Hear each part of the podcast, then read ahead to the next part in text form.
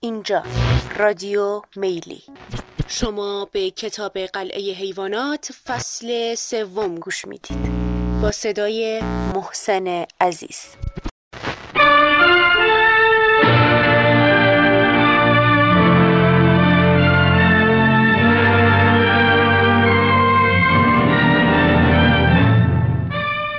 و اما فصل سوم.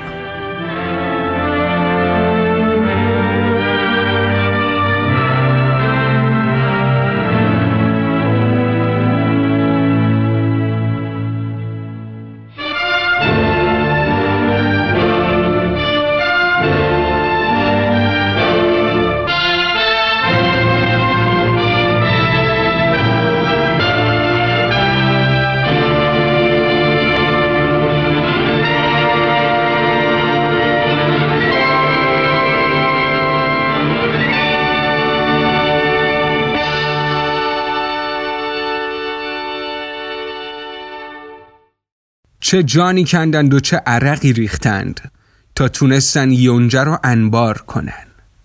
اما به زحمتش میارزید که نتیجه حتی بیش از انتظارشون موفقیت آمیز بود. کار گاهی دشوار می‌شد. چون افزار و وسایل کار برای دست بشر ساخته شده بود نه برای حیوان. و این که هیچ حیوانی نمی‌تونست با افزاری که لازمه با ایستادن روی دو پای عقب کار کنه خودش اشکال بزرگی بود. اما خوکهای با استعداد برای رفع هر اشکالی چاره ای می از پاک با مزرعه وجب به وجب آشنایی داشتن در حقیقت کار چمنزنی و شنکشی رو به مراتب بهتر از جونز و مستخدمینش بلد بودن. خویها خودشون کار نمی کردن. فقط بر کار سایرین نظارت داشتن. طبیعی بود که به علت برتری علمی رهبر و پیشوا باشن. باکسر و کلوور خودشون رو به آلات چمنزنی و شنکشی میبستن البته این روزها دیگه حاجتی به دهنه و افسار نبود و دورادور مزرعه قدم های سنگین و استوار بر می داشتن در حالی که خوکی دنبال اونا می رفت. همه حیوونا حتی ضعیفترین اونها در کار برگردوندن یونجه و جمع آوری اون سهیم بودن. حتی اردک ها و مرغ ها تمام روز زیر آفتاب زحمت کشیدن و خورده های یونجه رو با منقار جمع آوری کردن. بالاخره کار خرمن برداری دو روز زودتر از موعدی که نوعا جونز و کس و کارش صرف می‌کردن به اتمام رسید. به علاوه بیشترین محصولی بود که مزرعه تا اون زمان به خودش دیده بود. هیچی تلف نشده بود. مرغا و اردکا با چشمای تیز آخرین ساقه های کوچیک رو هم جمع کرده بودن و در سراسر مزرعه هیچ حیوانی نبود که به اندازه پرکاهی از محصول دزدیده باشه. در سراسر تابستون کار مزرعه چون ساعت منظم پیش می‌رفت. حیوونا چنان خوشحال بودن که هرگز تصورش رو هم نکرده بودن. هر لغمه خوراک به اونا لذتی مخصوص می‌داد که این قوتی بود که تماما مال اونها بود و به دست خودشون و برای خودشون تهیه کرده بودن نه غذایی که به دست اربابی خسیس جیره بندی شده باشه. با رفتن انسانهای بی ارزش غذای بیشتر داشتن و با این که در کار مجرب نبودن فراغت بیشتری هم داشتن. البته با اشکالات فراوونی هم مواجه بودند. مثلا در آخر سال پس از جمعآوری قله ناگزیر بودن خوشه ها رو به سبک قدیم لگت کنن و کاه رو با فوت کردن جدا کنن. چون مزرعه ماشین خرمنکوبی نداشت. اما خوک ها با درایت و باکسر با زور بازو همیشه کار رو پیش می بردن باکسر مورد اعجاب و تحسین همه بود. حتی زمان جونز هم پرکار بود ولی حالا بیش از همیشه به نظر سه اسب می اومد روزایی پیش می اومد که فشار همه کار مزرعه روی شونه های پرقدرت او می افتاد. از صبح تا شب هر جا که کار دشواری بود همیشه او بود که میراند و می‌کشید با جوجه خروس قرار گذاشته بود که او رو صبحها نیم ساعت قبل از سایرین بیدار کنه و داوطلبانه قبل از اون که کار روزانه شروع شه هر جا که کار فوق العاده ای بود به کار می پرداخت. هر وقت مشکل و مسئله تر می شد جوابش این بود که من بیشتر کار خواهم کرد. و این جواب رو شعار خودش کرده بود. هر کس به تناسب وضعیت خودش کار می کرد مثلا مرغا و اردکا در موقع خرمن برداری در حدود پنجاه کیلو قله پخش و پلا شده رو جمعآوری کرده بودند. نه کسی دزدی می کرد و نه کسی از سهم جیرش شکایتی داشت. از نزاع و گاز گرفتن و حسادت که از عادات زندگی ایام گذشته بود تقریبا اثری نبود.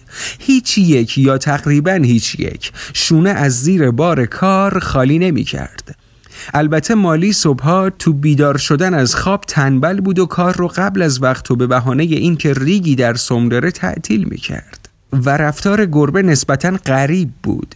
از همان بد و امر همه متوجه شدن که موقع کار گربه غیب میشه و ساعتها ناپدیده و فقط وقت غذا یا بعد از کار مثل اینکه هیچ اتفاقی نیفتاده دوباره سر و کلش پیدا میشه. اما همیشه چنان بهانه های عالی داشت و چنان با مهر و محبت خیر می کرد که امکان نداشت در حسن نیتش تردید شه. بنجامین اولاغ پیر بعد از انقلاب کوچکترین تغییری نکرده بود. کارش رو با همون سرسختی و کندی دوران جونز انجام می‌داد. نه از زیر بار کار شونه خالی می کرد و نه کاری داوطلبانه انجام می‌داد. هیچگاه درباره انقلاب و نتایج اون اظهار نظر نمی کرد و وقتی از او میپرسیدن مگه خوشحالتر از زمان جونز نیست فقط می گفت خرها عمر دراز دارن. هیچ کدوم شما تا حالا خر مرده ندیدید. و دیگران ناچار خودشون رو به همین جواب معما آمیز قانع می ساختن. یک شنبه ها کار نبود. صبحانه ساعتی دیرتر از معمول صرف می شد و پس از صرف اون تشریفاتی بدون وقفه هر هفته اجرا می شد. اول مراسم افراشتن پرچم بود. سنوبال در یراقخانه رومیزی کهنه سبزی که مال خانم جونز بود رو پیدا کرده بود و روش سومی و شاخی با رنگ سفید نقاشی کرده بود و این پرچم روزهای یک شنبه در حیات افراشته می شد. سنوبال می گفت رنگ پرچم سبز برای اینکه نشانه مزارع سرسبز انگلستان باشه و سم و شاخ علامت جمهوری آینده حیوان است که پس از قلع و غم انسانها برپا خواهد شد. پس از برافراشتن پرچم همه حیوونا در طویله برای جلسه عمومی که به آن میتینگ می‌گفتند جمع می شدن. در اون مجمع کار هفته آینده طرح می شد و تصمیمات مورد بحث قرار می گرفت. همیشه خوکا تصمیم می گرفتن. سایر حیوونا هرگز نمی‌تونستن تصمیمی اتخاذ کنن ولی رأی دادن رو یاد گرفته بودن. سنوبال و ناپل اون در مباحثه از همه فعالتر بودن.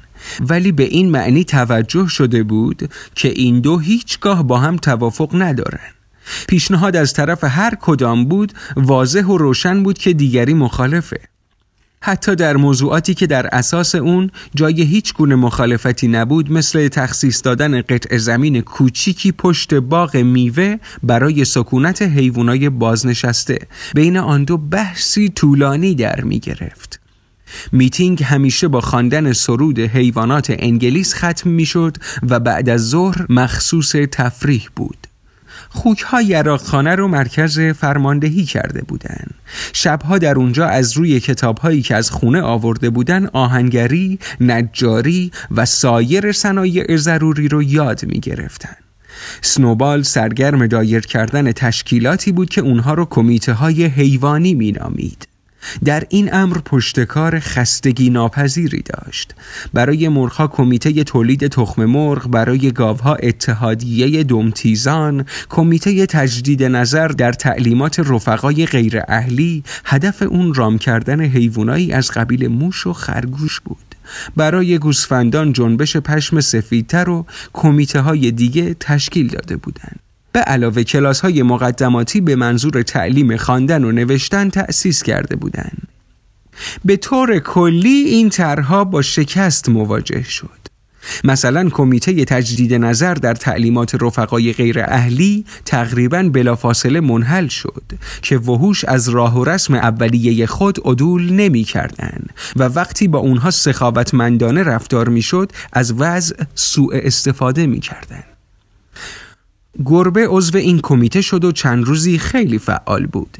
یک روز دوستان دیدن که بر بام نشسته و با گنجشکای دور از دسترس حرف می‌زنه. می‌گفت حالا دیگه همه ی حیوونا با هم دوستن و هر گنجشکی که بخواد می‌تونه پرواز کنه و روی پنجه من بشینه. ولی گنجشک ها فاصلشون رو با او حفظ کردن. کلاس های خواندن و نوشتن با موفقیت زیادی همراه بود. در پاییز تقریبا همه ی حیوانای مزرعه تا حدی با سواد شده بودند. خوکها خوندن و نوشتن رو به کمال یاد گرفته بودن سگها نسبتا خوب میخوندن ولی سوای هفت فرمان علاقه ای به خوندن هیچ چیز نداشتن موریل بز سفید از سگها بهتر می‌خوند. و گاه تکه پاره های روزنامه رو که در زباله پیدا می کرد برای سایرین می خوند. بنجامین به خوبی خوک ها می خوند اما از اون استفاده نمی کرد. می گفت تا اونجا که خبر داره چیزی نیست که به خوندنش بیارزه. کلوور تمام حروف الفبا رو می‌دونست ولی از ساختن کلمه عاجز بود. باکسر از حرف ت جلوتر نمی رفت. با سوم بزرگش روی خاک الف به پ رو رسم می کرد و بعد با گوش خابیده به حروف خیره می شد. گاهی کاکلش رو تکون می‌داد و با تمام نیرو سعی می کرد حروف بعدی رو به خاطر بیاره ولی توفیق نمی یافت. چند بار جیم چه خیر رو هم یاد گرفت ولی هر بار که اونها رو به یاد داشت متوجه می شد که الف و ب و پ و ت رو فراموش کرده بالاخره مصمم شد که به همون چهار حرف اول قناعت کنه و مرتب هر روز یکی دو بار اونها رو مینوشت تا ذهنش آماده باشه. مالی جز چهار حرف اسم خودش از فرا گرفتن سایر حروف سر باز زد. این حروف رو با ساقه های نازک درخت می ساخت و با یکی دو گل اونو زینت می‌داد و به گویان دورش میگشت. سایر حیوانای مزرعه از حرف الف جلوتر نرفتن و همچنین کاشف به عمل اومد که حیوانای کودن مانند گوسفندا، مرغا و اردکا قادر به ازبر کردن هفت فرمان نیستند. سنوبال بعد از مدتی فکر اعلام کرد که هفت فرمان می‌تونه به چهار پا خوب دو پا بد خلاصه شه و گفت این شعار شامل اصل اساسی حیوانگریه هر که اون رو کاملا دریابه از شر نفوذ انسان مسونه. پرنده ها ابتدا اعتراض کردند چون خود اونها هم ظاهرا دو پا داشتن ولی سنوبال به اونا ثابت کرد که چنین نیست. گفت رفقا بال پرنده عضوی برای حرکت نه برای اخذ برکت. بنابراین به مسابه پاست. دست علامت مشخصه انسان است و با آن مرتکب تمام اعمال زشتش می شود. پرنده ها چیزی از کلمات طویل سنوبال دستگیرشون نشد ولی توضیحاتش رو پذیرفتن و همه آماده از بر کردن شعار جدید شدن. چارپا خوب دو پا بد. چار پا خوب دو پا بد بر دیوار قلعه و بالای هفت فرمان و با حروفی درشتر نوشته شد. وقتی اون رو فرا گرفتن گوسفندا چنان به اون دلبستگی پیدا کردن که هر وقت در مزرعه استراحت می‌کردن چار پا خوب دو پا بد چار پا خوب دو پا بد رو ساعتها بعبع می‌کردن بی اون که خسته بشن. ناپل اون به کمیته های اسنوبال توجهی نداشت و می‌گفت تربیت جوونا مقدم بر هر کاریه که برای بزرگسالان می‌کنیم. اتفاقا کمی بعد از برداشت یونجه جسی و بلوبل روی هم نه طوله قوی و سالم زاییدن. ناپل اون طوله ها رو به مجردی که از شیر گرفته شدن از مادرشون گرفت و گفت شخصا عهدهدار تعلیم و تربیتشون میشه. اونها رو به بالاخانه ای که فقط به وسیله نردبان به یراقخانه راه داشت برد و اونها رو در چنان انزوایی نگه داشت که سایرین به زودی وجودشون رو هم فراموش کردن معمای شیر به زودی حل شد هر روز با نواله خوک ها مخلوط می شد. سیبهای زودرس داشت می رسید و زمین باغ میوه از سیبهای بادزده پوشیده شده بود. حیوونا تصور کرده بودند که طبعا سیبها بین همه و به تصاوی تقسیم میشه ولی دستور صادر شد که سیبها جمع آوریشه و برای خوراک خوکها به یراق خانه فرستاده شه. بعد از صدور دستور چندتایی از حیوونا زمزمه ای سر دادن ولی نتیجه نداشت چون همه خوک ها حتی سنوبال و ناپل اون در این امر توافق نظر کامل داشتند و اسکویلر معمور شد که توضیحات لازم رو به سایرین بده. به صدای رسا گفت امیدوارم رفقا تصور نکرده باشن که ما خوک ها این عمل رو از روی خود پسندی یا به عنوان امتیاز می‌کنیم. بسیاری از ما خوک ها از شیر و سیب خوشمون نمیاد و من به شخصه از اونها بدم میاد. تنها هدف از خوردن اونها حفظ سلامتیه. شیر و سیب از طریق علمی به اثبات رسیده رفقا. شامل موادی است که برای حفظ سلامتی خوک کاملا ضروری است.